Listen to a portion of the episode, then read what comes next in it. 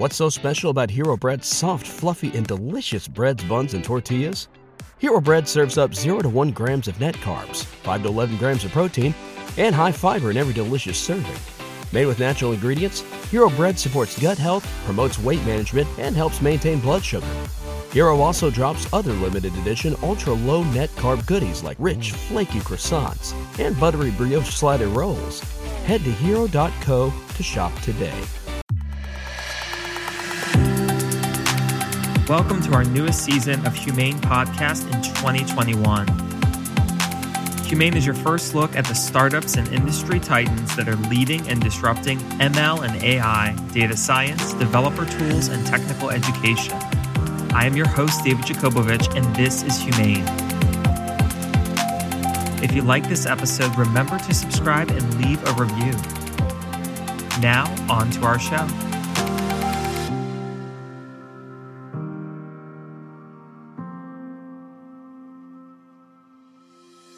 Welcome back, listeners, to the HumAIn Podcast, the leading show on applied AI, data science, and ML. Today, we're bringing to the show serial entrepreneur Stephen Banerjee. I've had the pleasure to meet Stephen in Silicon Valley when we've been running our Tech Dinner series in San Francisco. We recently met him at the press club the Four Seasons and also at our SingleStore office. I had some lovely conversations talking about all things data. Stephen's a serial entrepreneur who previously is the founder of Mekonos and today is launching his latest venture, which is focused on natural language processing in biomedical research, explainable AI, and drug discovery. Stephen, thanks so much for joining us on the show. Hey, thanks, David. Thanks for inviting me over. Well, I love all things data and I love founders who are building, especially in the industry. And yourself as someone who is a repeat founder. Uh, we also, for the audience here, got to meet each other also from the On Deck community. On Deck, for many of you listeners, is the new YC of the 21st century. So if you've never checked out On Deck, be sure to check it out. And I know uh, you're backed also by On Deck, which is very exciting. Yep, that's correct. Excellent. Well, hey, start us off and let everyone know a little bit about your background. You're built uh, tried and true on uh, the West Coast. So I'd like to hear about what you did, what you've been scaling, and uh, what's led you to be a repeat founder. Yeah, sure. So, you know, a little bit background here. So, I am a mechanical engineer by training, and I started my, you know, graduate research in semiconductor technologies with applications in biotech almost like more than a decade ago in the early 2010s. I was a doctoral fellow then at IBM Labs here in San Jose, California, and then uh, I also ended up writing some uh, you know, successful federal grants with a gene sequencing pioneer at Stanford in Ron Davis before uh, I went ended up going to UC Berkeley for grad school research, and then I became a visiting researcher. So during that course, I eventually founded my first company, Mekonos, in 2017 to pioneer you know, cell and gene therapy delivery platforms using you know, silicon chip technology that I previously was working on. And during my time founding and then running the company, I came to realize the tremendous pain that exists in this industry in terms of you know, querying and accessing biomedical knowledge, evidence, and insights that are actually hidden and buried within all this in a very disjointed, siloed, and remarkably messy uh, you know, biomedical data sources. And a lot of this data exists without context. They do not share a common language. So in late 2020, I actually ended up starting this new company called NextNet in order to leverage the, you know, kind of the recent breakthroughs back then in natural language based AI and with a vision of bringing this explainable version of this AI to the biotech and pharma. So, you know, I've been working on this since the, since late 2020, and um, we are at a pretty exciting juncture today. I think it's always very exciting when founders become repeat founders. And I think what's really exciting is you spent a lot of work in the lab, working in deep tech, working in hardware and software. And there must have been things that you discovered when you were building your first company, when you were doing all this research in Mekonos, and then you had some aha moments and then decided, let's do it again. What what excited and encouraged you to be a repeat founder?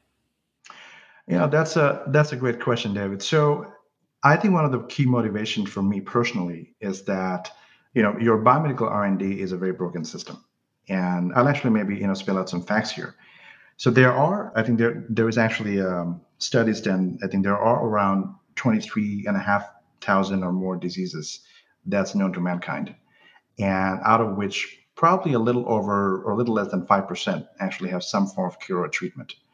You've got hundreds of millions of people that actually suffer from, let's say, like rare genetic disorders. And unfortunately, a lot of that stems from the way you know your biomedical R&D is conducted. Very, very expensive, very highly risky. You know, an average cost of bringing a drug to market is around 2.6 billion dollars. It takes around 10 to 15 years, like from the early stage discovery to launching into the market. And unfortunately, more than 96% of all drug R&D actually fails. And you know, this is a really bad social model. This creates this enormous burden on our society, on our healthcare spending as well. You know, one of the reasons I started NextNet was when I was running Mekonos, I kept on seeing a lot of our customers had this tremendous pain point of um, you know where you've got this all this domain and subject matter experts, the scientists that are actually working with very little of the available biomedical evidence out there. And a lot of the times that actually leads to false discoveries. And there's ample evidence in, in like scientific literature where false discoveries likely greatly outnumber true discoveries in preclinical research. And hence bad decisions are made.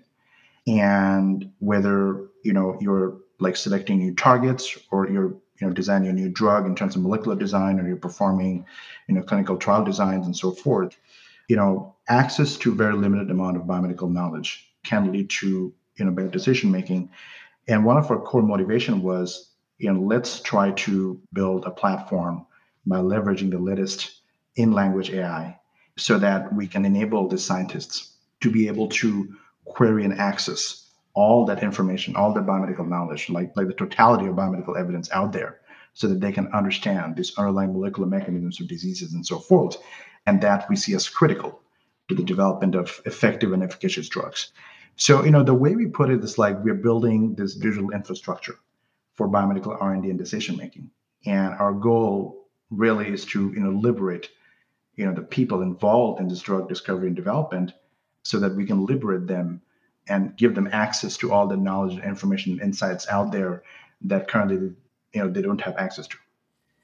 Now, you're speaking music to my ear because when you talk about querying data, often today we see with the leading data analysts, data scientists, most of the work still is done with queries, right? And these queries can be in different languages. Sometimes they're low level languages like Rust and C or built on top of compilers like WASM and WebAssembly, or even more modern with Python or SQL. So, querying is so important to get at the heart of data to understand all the analysis. I'd like to hear a little bit about the data that you're seeing, uh, this big data in biomedicine. I mean, what are uh, what are the file types? What what's some of the data that you and the team are seeing? Absolutely, David. So I think that really kind of cuts the core of what we're building, right? So you have got all these different, you know, biomedical data that are very disjointed, disparate, remarkably messy. You've got this all this variety of different modalities of data, right? You've got our DNA, RNA sequence, protein functions, gene expression, biological pathways, disease databases, imaging, you've got scientific literature. Just to give you some um, kind of a breadth of the data available. So every 10 seconds, there is one life science paper being published. And then you've got you know 10 million gigabytes of molecular data, like sequencing expression type data available per scientist. And think about this our human body, it's a living, breathing big data system. You've got 37 trillion cells packed full of data with billions of chemical reactions per second. It's a massive data system. And unfortunately, the way a lot of this data exists, it's very non-uniform. So non-uniform not only in terms of the nomenclature of the biological terms. So, for example, you know, genes and proteins can have these different aliases and synonyms and IDs from different data sources. You know, data schemas are highly inconsistent; they're not machine readable. You rarely have control, like control vocabularies or ontologies in all this highly unstructured data. So, for example, let's say if you want to find, you know, if you want to query let's say, hey, show me all the type 2 diabetes studies where a certain gene of interest, let's say some gene is differentially expressed, that could take weeks, if not months. And that poses a big problem because you have a lot of tools that are available. And a lot of these tools are open source. These are like software and databases that are mostly command line centric. They've got very technical UIs. And there are like literally thousands of these tools. And these tools are were built piecemeal and they were created from for the specific needs of a certain academic research group right so this was built on grant money and what happens is that a lot of these tools quickly become outdated because of lack of maintenance on the back end because the grant money kind of runs out and then the people that actually develop the tools they kind of leave the project And so these tools, there are all this plethora of like bioinformatic tools and software and databases out there that are plagued with program bugs. They mostly lack documentation or have very complicated documentation at best, very, very technical UIs. And for an average scientist or an average person in this industry, you really need to have a fairly deep grasp or sophisticated understanding of you know database schemas and SQL querying and statistical modeling and coding and data science and you know mastering mirrors of all libraries and Python packages in order to access these online tools and databases. And you know the problem with that is that not only you know all this biomedical data that's out there are siloed, but the people working with this data are siloed as well. And so, you know, biomedical data with a context of collaboration and this kind of siloed thinking uh, actually adds very little value. Now, just because it's available, like all of this data is available, doesn't mean that that it's usable. And that's what we have, you know, what we're seeing, and that's what we're here to solve. Yeah, I think one of the big issues we're seeing all across every industry with data is more data is better, but but wait, more data is better, but what can you do with it? How can you work with it? How can you put it into this holistic system or one integrated system where everything's connected. And then the data analysts, the data scientists, the ML engineers, the bioinformaticists can actually understand how to parse that information. And it sounds like a lot of that that you're focusing on is around text and you know these research papers and these studies and as you mentioned every 10 seconds one's coming out i mean if you had to read every 10 seconds a 30 to 100 page research paper. Not possible.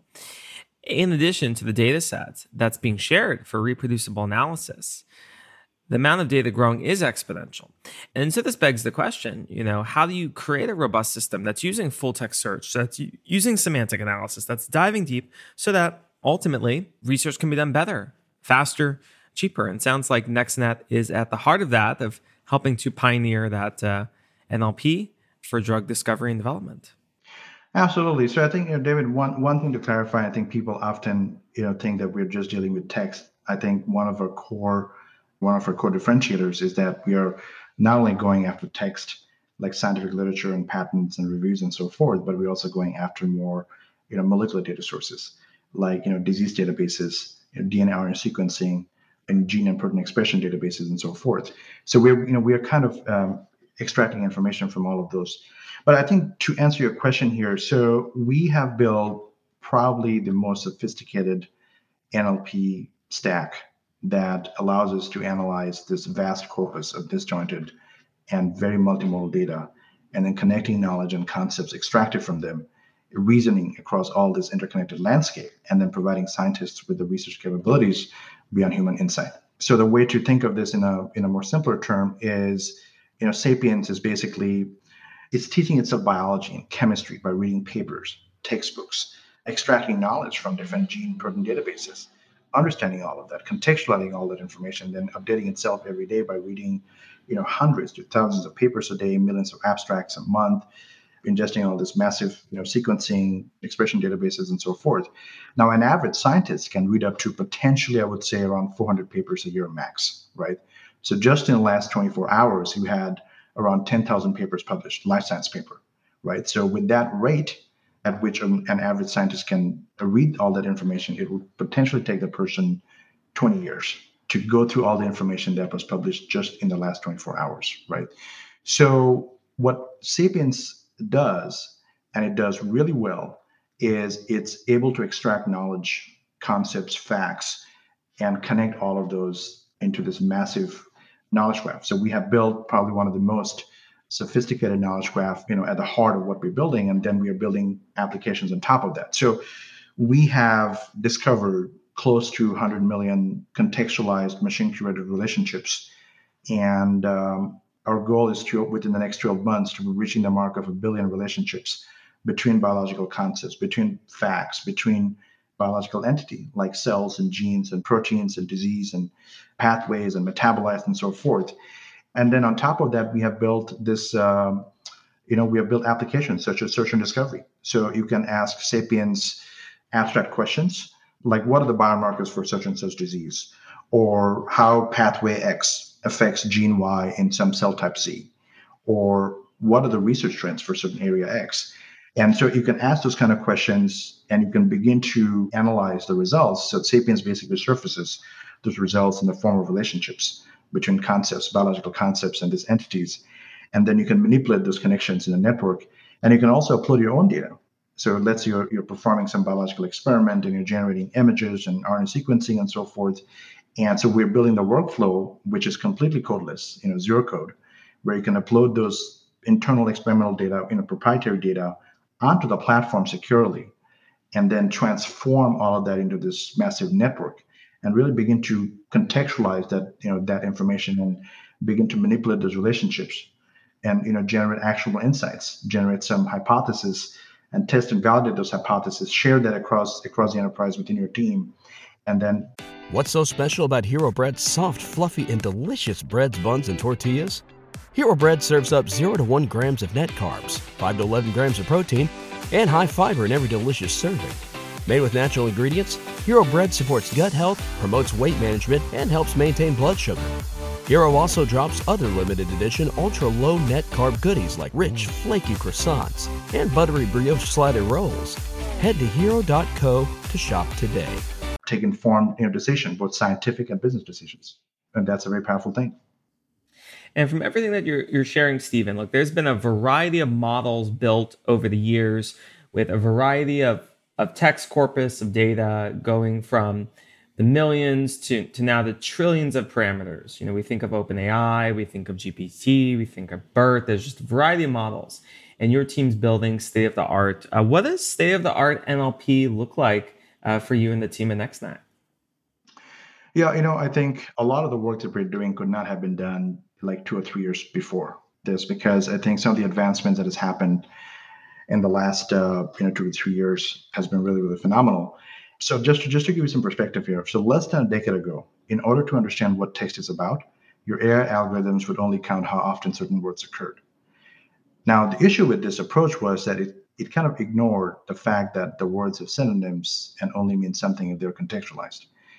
But you know, your, your recent progress in NLP research has been accelerated because of the uh, adoption of this kind of self-supervised learning from you know very large-scale data and the transformer model architecture. So I think you know, transformer is potentially one of the greatest breakthroughs that has happened in NLP, you know, recently it's basically it's a neural net architecture that was incorporated into NLP models by Google Brain researchers. I think that came along in 2017 and 2018.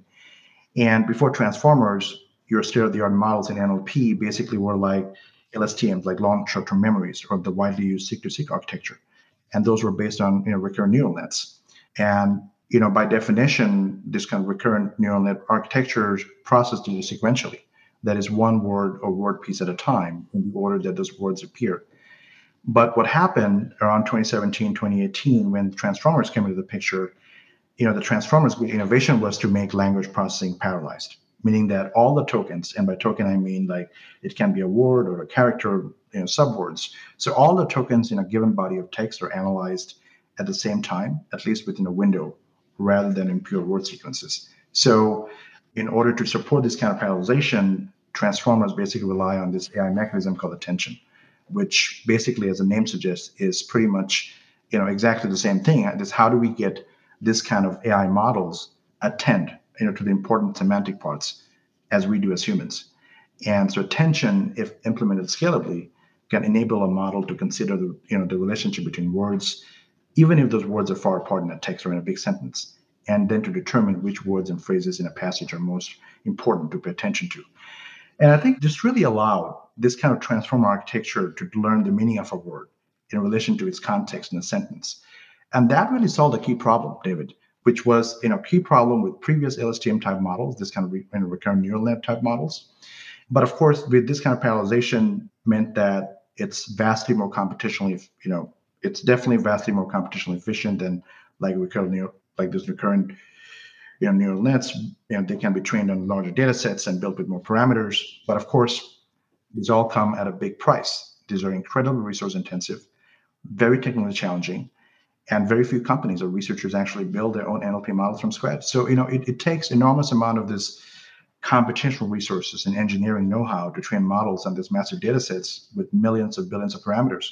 And so you you know you may have heard of like this GPT-3 and BERT models and so forth that require like several I think that require like several thousand petaflop or something like the petaflop per second days or something, you know, one of one of those parameters that they actually measure into train and and then millions of dollars per train. And these are very complex, very costly to build. And most companies simply don't have the resources to build such large language models from scratch. So, you know, virtually all advanced NLP in use today actually stems from and, and this is this is like irrespective of the industry the setting, they're based on a small handful of massive pre-trained language models.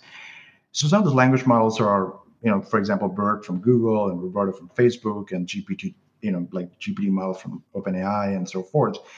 And we are actually leveraging some of those models, those kind of language you know, generation and representation models. And then we have built our own proprietary NLP in architecture on top of that, and you know, and a lot of the tools in-house. And that has really allowed us to be able to, you know, extract, automate the knowledge extraction from all these very diverse, disparate data sources in, in the biomedical arena that would just not have been possible just you know two or three years ago. It's super fascinating to see uh, the journey that Stephen you've shared with with our listeners about how the entire NLP industry is continuing to evolve and how this means a variety of new products is continuing to evolve. And those products include access to parallel processing, access to cloud compute, access to larger data sets. And you were sharing at the onset here that you and your team have built what is known as Sapiens, which is what powers NextNet. Can you share a little bit more about under the hood on, you know, now that this technology is becoming more mainstream, how Sapiens is leveraging that and what are some of the features that Sapiens is going to be helping in this industry? So the thing that powers Sapiens is this massive knowledge graph that we have built at the core. And we have, as I was telling before, that we have we have discovered close to 100 million like you know AI derived machine curated relationships between biological concepts, entities, and so forth. So I, I want to give you some perspective here. So 100 million machine curated relationships.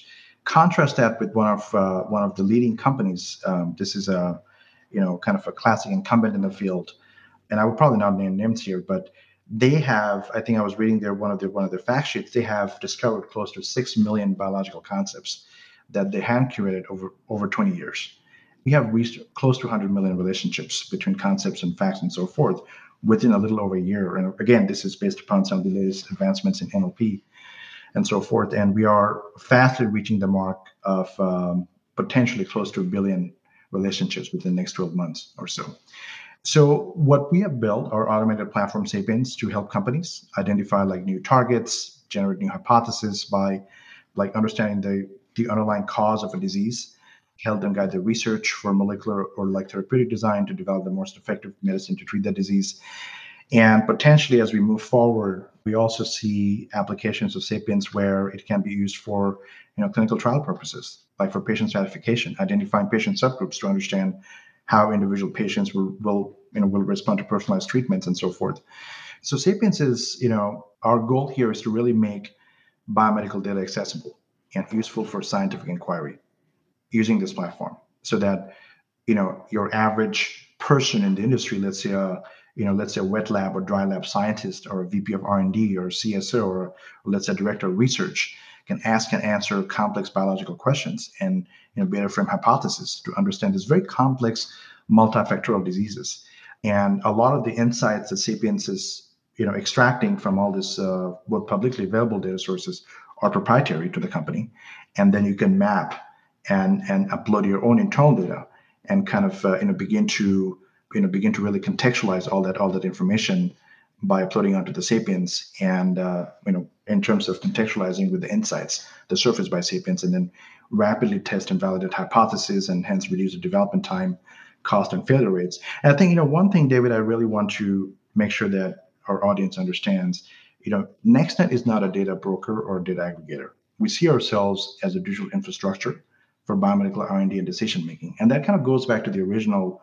I think we were talking about how bad decisions can lead, lead to drug failures because our domain and subject matter experts are working with very little of the available biomedical evidence.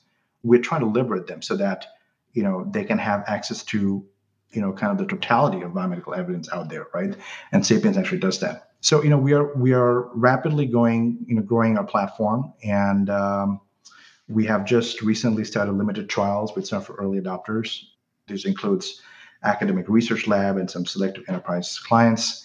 And um, over the course of this year, we are really you know fine tuning a lot of our platform UI and the workflow and so forth. Very exciting. And uh, I know at NextNet that uh, you've been also growing the team. You're currently hiring. I know you have, among other roles, a full stack engineer open. So, can you tell us more about growth, whether that means through fundraising or, or through the team as NextNet is going through this next chapter? That's very relevant, David. Thank you for asking. So, so we are beta testing. We're the platform. Basically, we have built a search and discovery in a feature so we are beta testing that with selective enterprise clients and some academic research labs.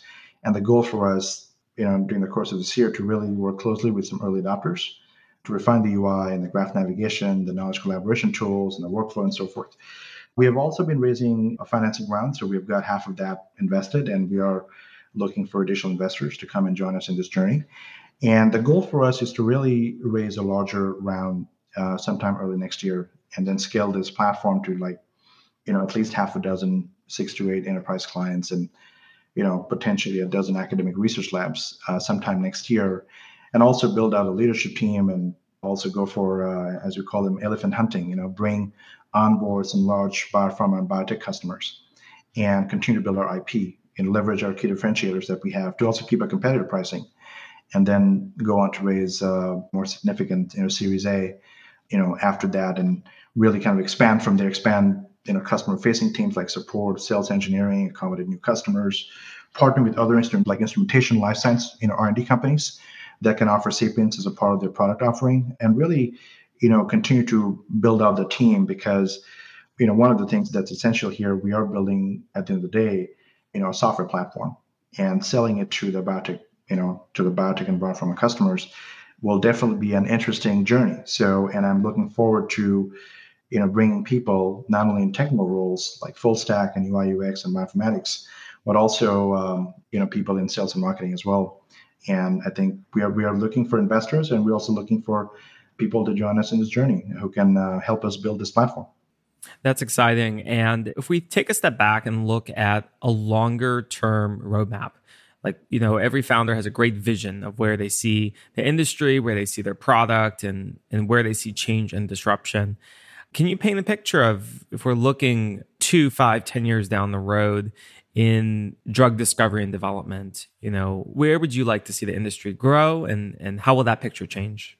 First and foremost, of course, I would love, you know, personally to see more and more drugs getting approved, and you know, the failure rate decreasing. Because, as I said earlier, it's it's a massive societal cost the way biotech R&D occurs, where 96 more than 96% of the drug fails, and even like I think I was reading this like the top 10 to 15 selling drugs actually only work on like 30 to 50% of the patients at most. So we're almost failing 70% of the patients, right? And I cannot imagine another industry where the product failure is this rampant.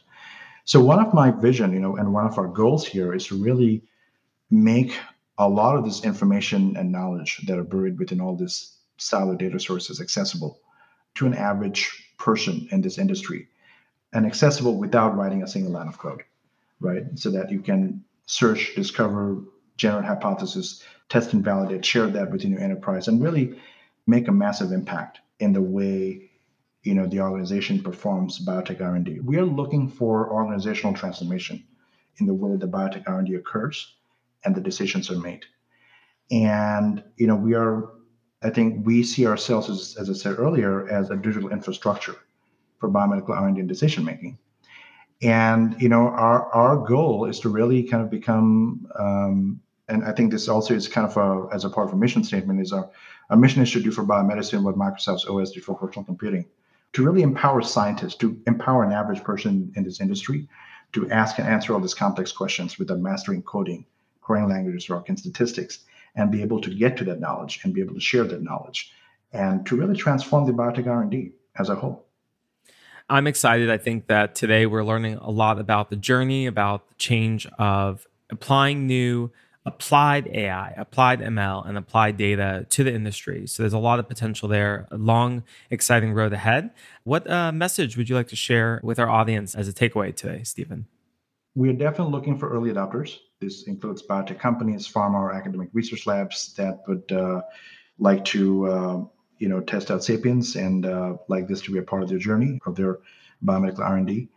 We're definitely, as I said, we're looking for uh, also investors who would like to partner with us as we continue on this journey of building this, you know, probably one of the most sophisticated natural language-based platform, or as we call it, an explainable AI platform. And really, you know, my message to the audience is that, you know, watch out for us. You know, our goal is to really transform the way biotech R&D occurs, and that's that's that's my personal mission. I started my, I founded my first company with that vision, and I have been continuing on this journey, you know, with this with this new with NextNet to be able to do that. And I feel very grateful and lucky to be in this to be doing all of this with a team of really you know, brilliant people. So that's my message. Excellent. Well, this episode has been with Stephen Banerjee, the founder and CEO of NextNet. Stephen, thanks so much for joining us on the show. Thanks, David. Thank you for listening to this episode of the HumAIn Podcast. Did the episode measure up to your thoughts on ML and AI, data science, developer tools, and technical education? Share your thoughts with me at humainpodcast.com forward slash contact. Remember to share this episode with a friend, subscribe and leave a review, and listen for more episodes of HumAIn.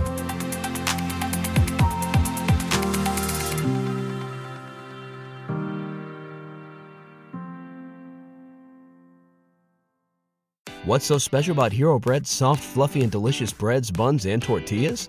These ultra low net carb baked goods contain zero sugar, fewer calories, and more protein than the leading brands, and are high in fiber to support gut health. Shop now at hero.co.